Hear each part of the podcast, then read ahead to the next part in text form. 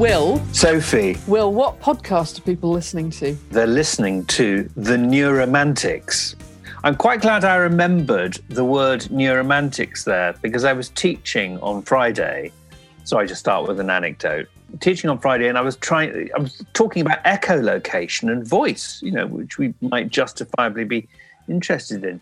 And um, I was trying to remember the scene in Oedipus uh, where he's had his eyes put out, and almost the first thing he says is, "I cannot see my voice."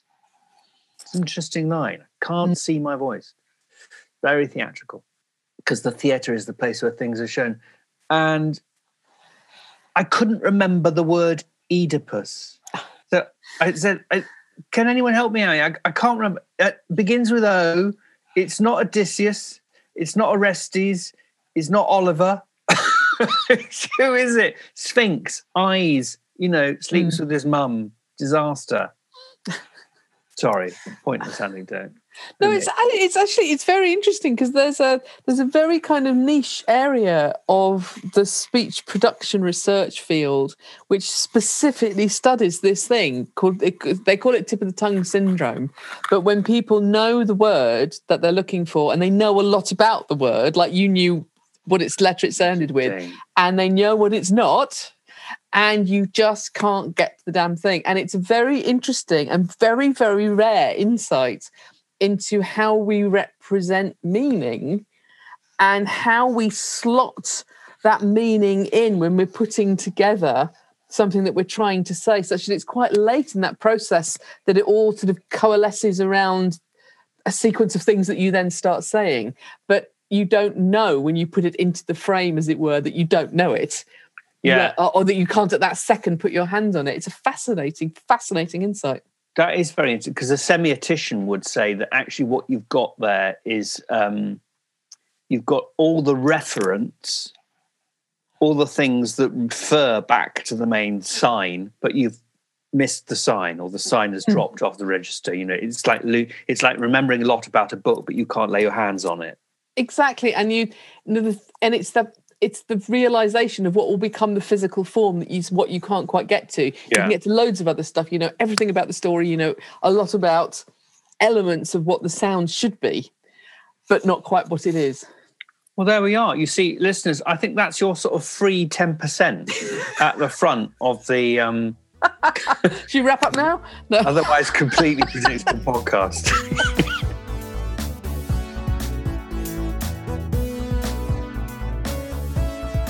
this month, and uh, you know, it's um, it's a different story, and the story is social bonds and groups and um, living in groups and connectedness.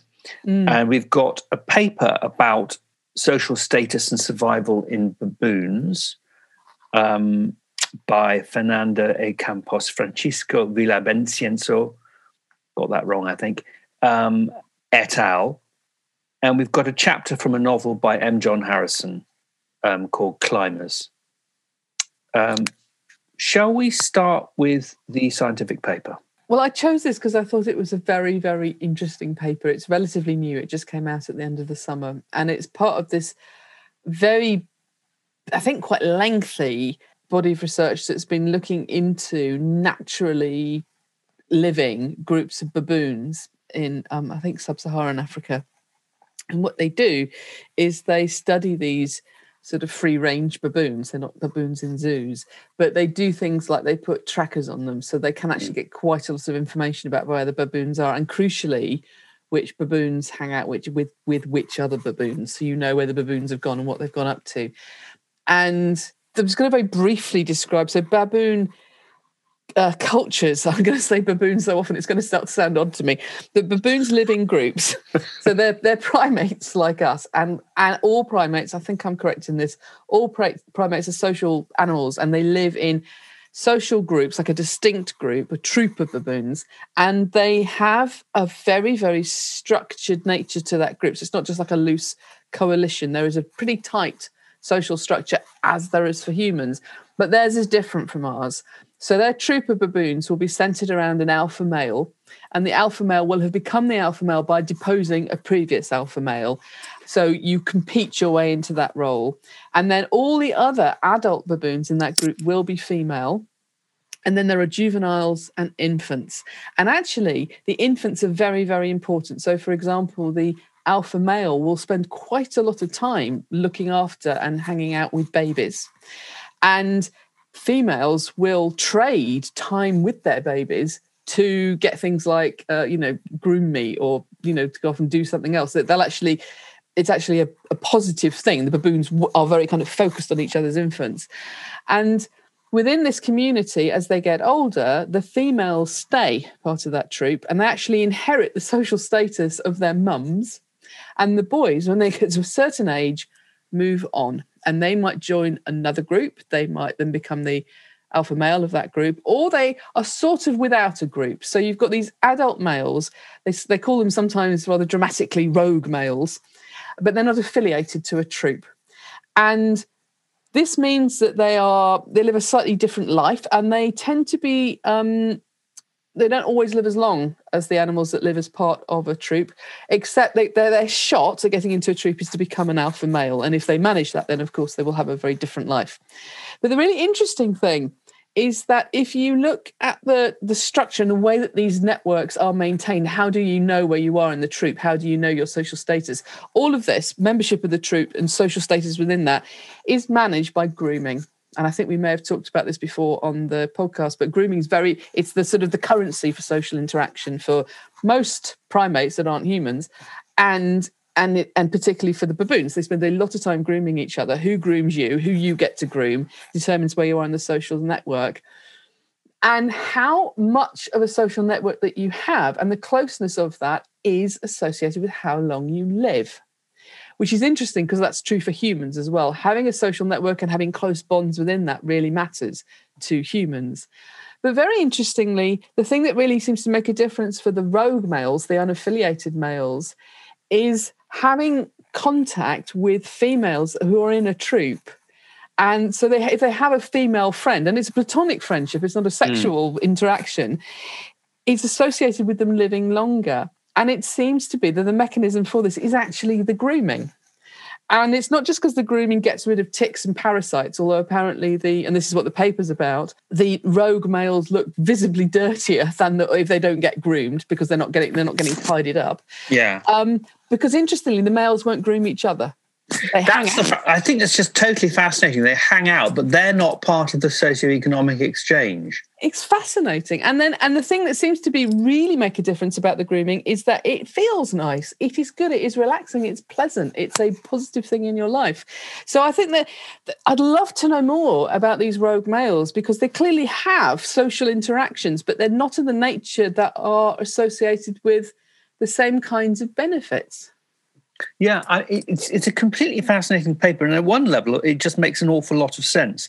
Uh, just at a, a purely practical level, uh, because there's this extraordinary statistic, something like getting on for forty percent of the males in the study are, I think, out migrants, as they're termed. So they they um, they're in at the start of the study and then they leave, and they leave for a number of reasons. They leave because uh, they just go they go off, they disappear, and we don't quite know what's happened to them. Um, but I think it's also suggested that there's competition and there's yeah a kind of sort of not just deposition at the top, but deposition with the, within the other elements of the hierarchy. And so my practical question is, and the paper does address this, but with, but with quite a lot of technical terminology that I didn't understand. How do you get meaningful conclusions out of a group in which there is, as it were, 40% wastage? Mm. No, I think it's a it's a, it's a very good question, and effectively, you sort of know what you don't know. Um, there was a really lovely picture that accompanied the press for this paper, which is a group of male baboons all sitting there, and one of them's got this huge, great big neck thing on. Looks huge because baboons aren't that big. And this this big neck thing is is the tracker. So Right. they've caught some of them, they put these trackers on them, and then they see where they go and who that you know the trackers have got close to each other. But the trackers don't work if the baboons leave. You know that they've gone, and that's it. You don't know anything else, and it's a sort of. I find it sort of fascinating. It's a bit like you've travelled to another planet and you've got a limited amount of information. You know, you are the Mars rover sitting there and you're trying to find stuff out. You've got this very, actually, very narrow view on a phenomenally complex system. Like there's sort of the shifting nature of that troop and the affiliations within that and the, the role of juveniles growing up and leaving and other males coming in. You know, you can only begin to imagine how complex that is that you even start to work out what it means from looking at it because that's all we've got. We don't you know, if they have communication with each other, we can't understand it. You know, Well, so we're the- guessing. It's, I mean, the exciting thing about a paper like this, of course, is that you do feel, although it ta- it's taken place over a long period of time, this is research that's taken place over, I think it starts in the mid 80s, doesn't Yeah. it? So it's a very, it's a really long 35 year project, really. Um, is that right? I think that's about Mm. yeah, no, I think it's yeah. something like that. It's extraordinary. But at the same time, although it's long lived, we, you, you really do feel that we're at the beginning of some kind of research trajectory here.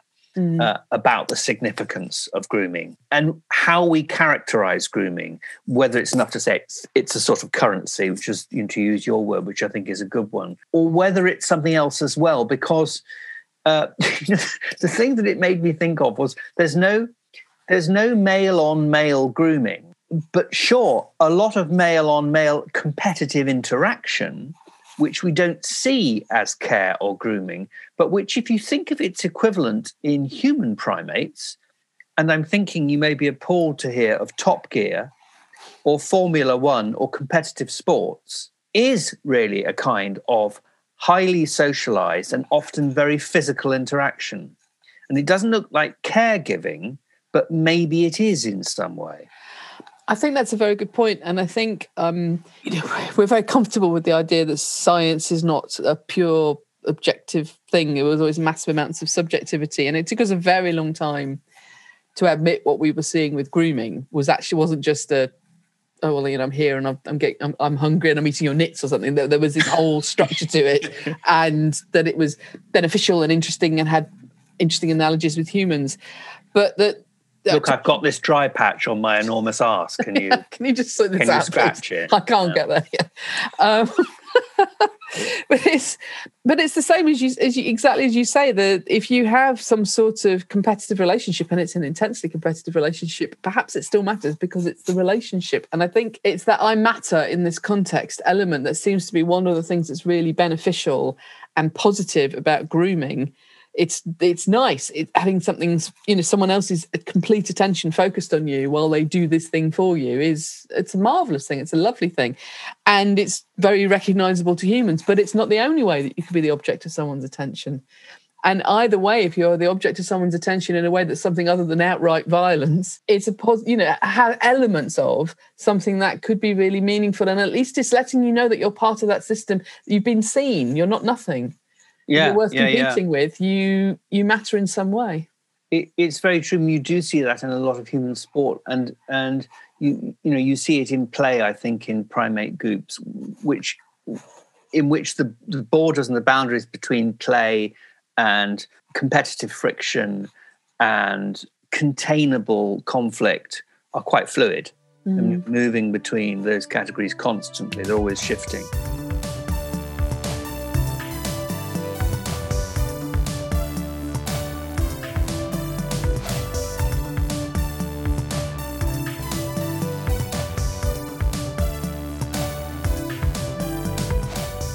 Got. I, I thought it was a great paper. I've got two other two other questions, Professor Scott. I wondered if I may tax you with them. So both females and males in these baboon groups, it looks as if if they interact with and groom with either groom or are groomed by a female, particularly an older female, it looks as if that has some kind of beneficial consequence for lifespan. or, or, that activity with older females, with females in general, and particularly older females, this seems to do it, it, well. There's a physiological effect, really interestingly. What mm. it does is lower cortisol levels, um, glucocorticoids, which I'm presuming is some kind of yeah. way of talking about cortisol. So the, the stress hormone um, in blood levels is is is markedly reduced um, after grooming, and over and I, I suspect over a period of time it goes down too. It'll it'll spike when you're not being groomed, but then gradually it decreases. When you think of it in human terms, if you have if you're under a lot of stress and you have high cortisol levels, there's not a switch you can flick to make them go down. What you have to do is develop a habit, a practice to lower the levels um, periodically. And then that, that has a beneficial consequence. But what's interesting about this is that it slightly does something to the definition of dominance, doesn't it? Because here we are on the one hand saying that males who don't have this kind of grooming interaction, though they may be dominant, um, may not live as long, partly because of the stressors involved in becoming the dominant male and various other stressors to do with competition with other males. But really, in terms of efficacy and lifespan, the dominant baboon in this environment is not male. The dominant male is female. If you if you sort of flip your terms, mm. it's as logical to say you're looking at a matriarchy as a patriarchy. I think that's true, and I think um, again, the, the, this area of animal research tends to be the one that's really heavily freighted with a great deal of people's preconceptions, and I think you know, we're dealing with almost a Victorian situation of assuming, well, there'll be a male in charge somewhere. And then you look at a troop of baboons and see there's only one male and say, well, he's clearly important. There's only one of him. He's in charge. You know, yeah. as you say, that I think it's fascinating that the social power for the females is simply inherited by their daughters. That's extraordinary absolutely extraordinary and remains therefore pretty static. If you are born into a lower status female then that will be your your role. You will stay with that troop and always be a lower status female if you're if you're a female. It's quite extraordinary. So, so it is in fact a, so in fact it's a caste system isn't it? It very nearly is. It's a sex-based caste system and that means that the continuous high status individuals as you say are female and their actions matter more their mm. actions are what influence then the outcomes for the other mm. baboons. So it's um, it's important not to run away too much with the implications for humans because lots of things yeah. about humans are organized differently. Lots of things about humans. I think the thing that is very interesting and we just keep dropping through the floor whenever we take human behavior seriously is the completely critical nature of those social interactions and the fact that it will have, it has something like an on average two year effect on the lifespan of the animals. It's a huge effect. And it's the same for humans. If you are deprived of social networks, which is basically what we mean when we talk about loneliness, it's one of the most damaging things for your health that you can do without mm. anything else necessarily needing to go wrong because it's not what your brain and what we've evolved to do in the loosest sense and i'm not saying there couldn't be lots of other things of value in your life as a result of that but you are more at risk because of the simple removal of these strong social bonds which as we've seen here are, as much as important that they're platonic and friendly as anything to do with family or a, a, sexual romantic bond. It's quite extraordinary. I'd say it's well another area where science kind of starts to drop things badly is we've really failed i think so far to get over the importance of this in a society, you know, we're into another lockdown where these things just keep getting worse for people. But there's been a sort of an increasing factionalization in elements of Western society that lead to greater loneliness. And we just kind of go, well, that's a thing, without saying no. That if it was something else causing it, we'd get really concerned. So we probably mm. should be more concerned. Well, it's one of the ironies of, of um, large urban conurbations and has been for you know since the sort of post-industrial beginnings of the post-industrial era that very large concentrations of people uh, people also lead increasingly cellular lives and uh, I mean, it'd be interesting to find the sort of precise anthropological study that could look at that mm. and and and find uh, equivalents perhaps in sort of peak populations in other in other primates. Um, maybe, maybe it happens there too. I don't know. There is a caveat at the end of this excellent paper uh, about social bonds and lifespan, which is that, of course, it's also important to realize that you may be in those animals studied, even in a group of sort of over 500 baboons, it may be the case in a few cases that the long longevity has more to do with just the extreme healthiness of the individual than the social bond. They do say this mm. in the hmm. end, and, and, and I think that's important just to flag that up.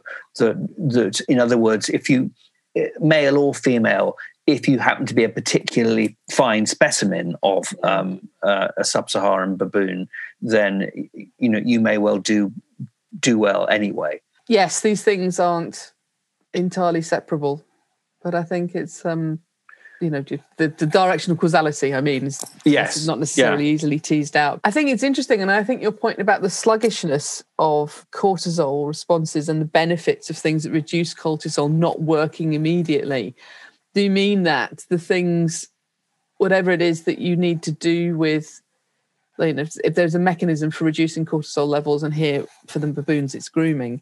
One of that, one of the things is grooming. That you have this very interesting kind of um, necessity for it to be continuous or at least regular, and also to be something that might be enjoyable in the moment, but that's actually not where the payoff comes. You know, the payoff. Yeah. And of course, that's absolutely true for us as well. Things that reduce our cortisol do not do so quickly, and things that elevate our cortisol tend to get up and stay up unless you do something to reduce yeah. it. I just wanted to kind of bring a, a, literary connection to the business of exclusion from social bonds and exclusion from the group and social bonding because we we talked about this before. You know, the it, when we were looking at those um, early English poems, the Seafarer and the Wife's Lament. Uh, I think we mentioned the business of um, the exiled person who goes wild, goes feral, uh, and becomes a monster.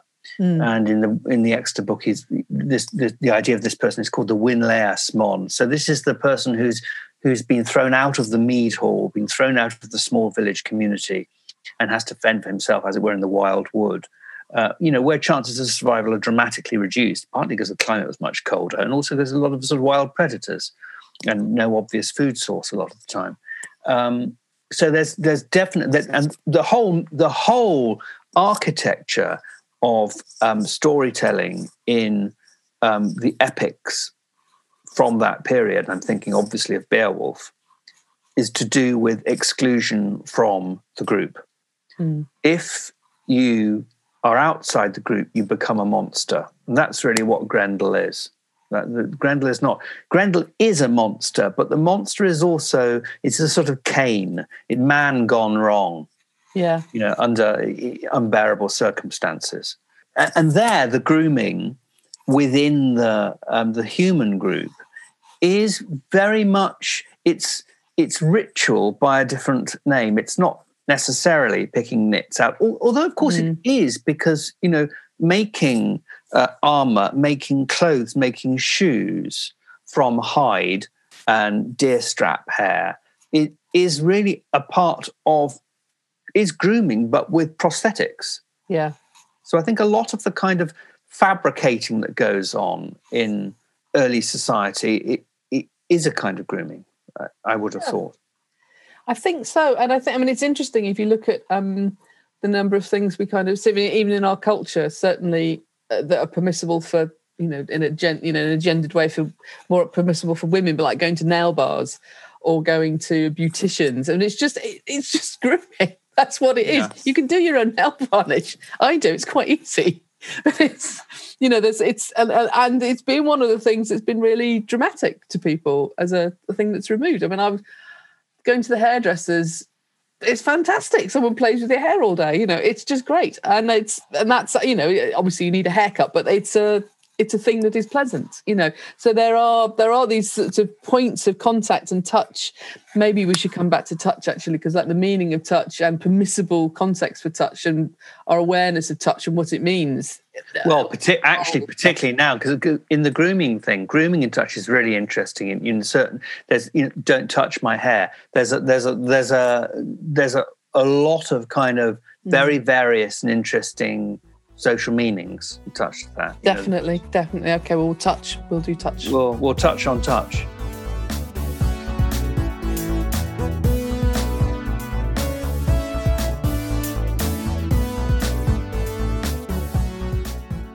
This sort of brings us on to the bit of prose fiction that I've chosen for this podcast, which is called Escapees. And it's actually a chapter in the middle of a novel by M. John Harrison, who's just recently won the Goldsmiths Prize. Uh, M. John Harrison is a sort of writer of what's sometimes called weird fiction, which is to say it's not really any obvious genre. It's not science fiction, although he started off writing that. It's not fantasy. It's not satire. It's not political allegory, but it has roots in all these things.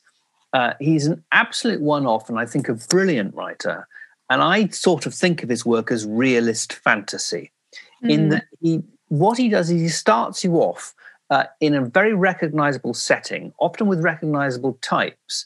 And then gradually, um, those people in the setting are removed, others come in, and the world completely changes.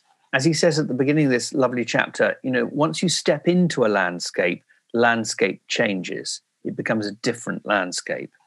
Um, which is you know it, it's one of the problems of looking at the world through a point of view isn't it? Having a consciousness mm. isn't it once you do you include yourself in the thing you're looking at?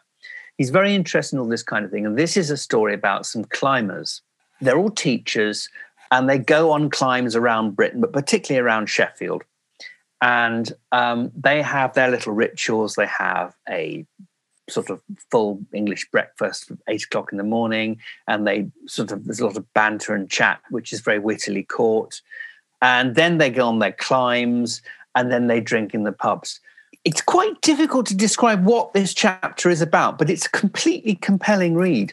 Then, about halfway through, one of the girlfriends stroke wives who's sort of attached to one of these teachers, all of whom are all the men are showing off to each other she just pushes back slightly in her chair and she just notices this other boy, this younger boy who's 19, and he's got this sort of sawn off t shirt on, and he's obviously a bit sort of, you know, rinky dink stinky. And, and he, he notices her, and suddenly they're sort of looking each other up, and it's not exactly sexual, but it is but it is the beginning of a relationship. And very, very swiftly in the next paragraph, you there's an amazing leap in time. Two years later, he's leading a climb with her, you know, up the um, the peaks, and you realize that they've actually, in that gap between paragraphs and sections, they've actually come together and become a couple, and then they disappear and all the teachers go off on holiday to various parts of Europe. And into this vacated niche come a series of Variety Club of Great Britain sunshine coaches, which for listeners who don't know what those are, Variety Club of the Variety Club of Great Britain was a wonderful charity. I think it still exists, uh, looking after disadvantaged and, and disabled children and taking them out on sort of outward bound adventures and, and doing events and so on and, and, supporting families.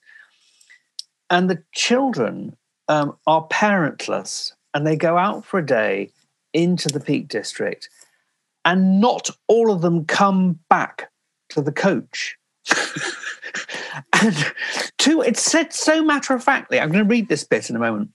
Two or three of them each time just disappear into the moorlands and there they become part of a tribe.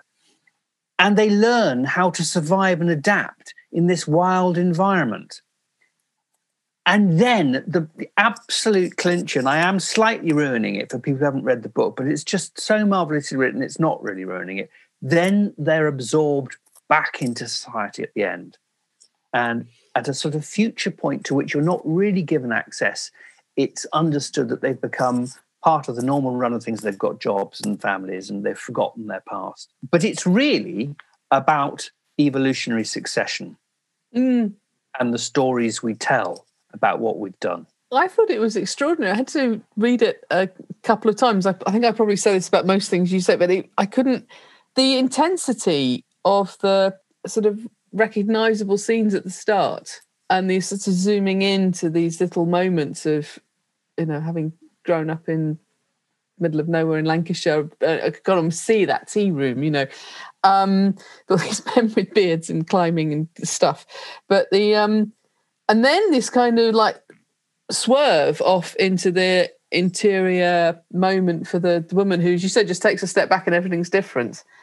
And then when he swerved off again into the um, the variety club children, then going wild, and then the coach leaving without them and going back to Salford. I had to just go back and keep rereading. If I understood this correctly, hang on, what?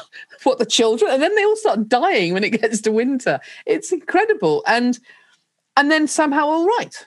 That's just the story that they're going on. That's the journey that they're on. And then they grow up, they survive, and then they're just back with everybody else. It was ex- incredible incredible. I couldn't believe it. So it's part of a bigger story because it reads yeah. like a short story. Yeah, no, it's it's the central chapter in a wonderful novel about a group of climbers in Sheffield. Um, in the rest of the book, they're all named. Mm. Um, so this is kind of an interlude. Uh, who and it takes place in the middle of the 80s so it's in the middle of thatcher's britain they're all sort of they're kind of an untethered group of um, uh, men who have lost their jobs, who are bereaved or having some kind of sort of personal crisis, and they find some sort of bond. They find a social bond through climbing. So this is their grooming, really. Mm. It's a, it's a shared uh, and, and, interesting. It's a it's like it's as if it's at the point of intersection that the the paper is talking about because it's a shared activity in which they come to care for each other. And it is also at the same time highly competitive and a sort of extreme sport. Yeah. So it's both. It's not, you know, in other words, you are neither a dominant male nor a participatory female. You are sort of both. Mm. And in a way, this central chapter in which um, both boys and girls disappear into the heather and lose their clothes and really lose their gendered identity and just sort of survive by by you know crawling into sheep's carcasses in the winter. You know this this story is way ahead of um, the Revenant, where Leonardo DiCaprio does the same thing by about thirty years. Uh, it, it is all about that sort of collapsing of categories mm. and and sharing different kinds of um, skills different kinds of skills that allow you not so much to be dominant as to survive.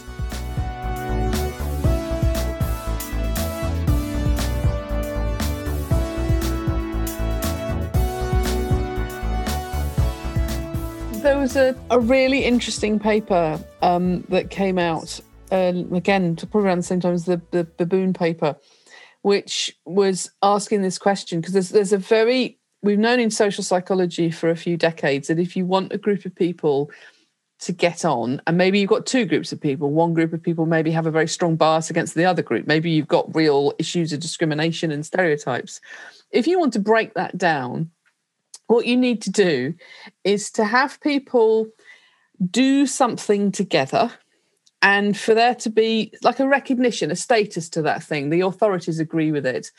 And you're all working in a fairly flat way, as in you can all contribute to the success of this endeavor, and for it to be quite clear what the success is. Now, you're probably already realizing I'm describing sport there. It's not mm. the only thing that can work that way. Any kind of, you know, community, there are other things that communities can do.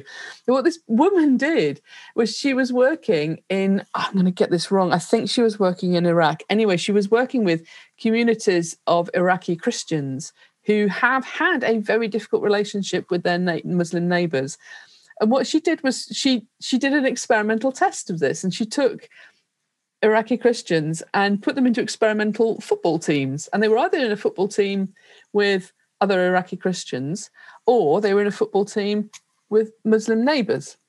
And what she found was that you got an appreciable and measurable and rather rapid reduction in the biases that the Iraqi Christians had against the Muslim neighbours, but only if they played on the same football team. Like they would vote for a, a, an unknown Muslim to, gentleman to win a prize, that kind of thing. It didn't seem to transfer very much out of the football context. But within the football context, it was very, very powerful. But it's exactly what you're describing. Yeah. If you give people yeah. these opportunities, we will very, very quickly get rid of apparently ancient things which might well have their basis in you know the iraqi christians were not well treated. But you know but you can you can reshape that really fast in these sorts of common endeavors. I've got three other examples for you. Fleetwood mac abba and orchestras. You know what is it about musicians? Absolutely top of their game in the community endeavor to get the album out you know to and then absolutely cannot keep themselves together once the symphony or the show is over. It's mm. just catastrophic.